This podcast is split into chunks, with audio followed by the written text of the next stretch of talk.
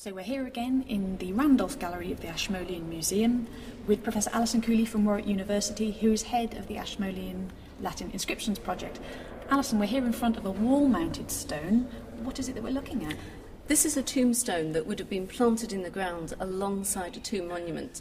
Um, you can see there's a blank bit at the bottom which would have been embedded in the ground. And above it, we've got a, a flower for decoration at the top, and then in the middle, a rather nicely engraved um, inscription of the epitaph itself. So, what does the epitaph say?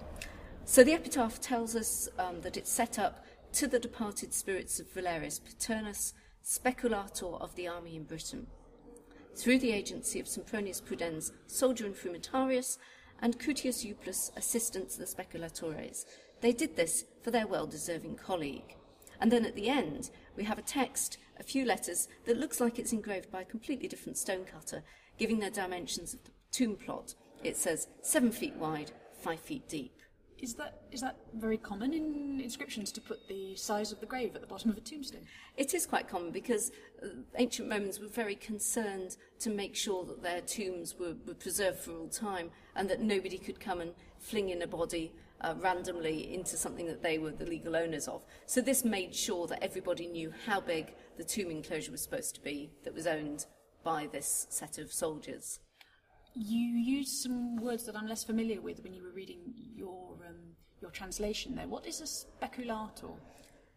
A, a speculator, and actually also a frumentarius, which was the other Latin word here, um, seems to relate to the job of acting in the military intelligence within the army.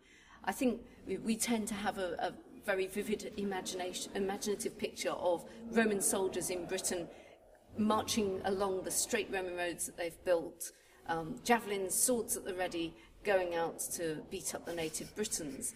And I think it's interesting that, that this shows that there's far more to being in the Roman army than simply serving in the legions. So these are men from the Secret Service? Essentially, and they would have been on secondment to the governor, possibly um, going to work in, in London, doing special tasks. So it's rather murky exactly what they would have got up to. Some people even suggested that they would have been in charge of executing prisoners, for instance. Um, whether or not we would want to go as far as say that Valerius Paternus definitely did it is perhaps another matter. but it's interesting that it gives us a sense in which the Roman army was a very sophisticated uh, institution. And just as nowadays, where there's very much an emphasis on military intelligence being crucial in the battle against terrorism, there's also an appreciation in the Roman world that um, military intelligence was just as important as good fighting skills. I can see here on the inscription that is Britain. So he, he was in Britain or he is a Briton? Yes, he is in Britain. So the three uh, comrades here served in Britain, but the inscription itself was found in Rome. So quite understandably, it looks like they all uh, abandoned Britain at the earliest possible moment and went back to the sunny Mediterranean.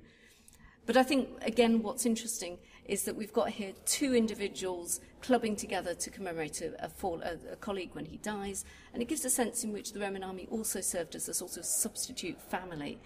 And so, in the end, what this inscription does is it takes us away from battlefields and military campaigns into the rather murkier world of military intelligence that was inhabited by Roman forerunners of the likes of George Smiley and James Bond.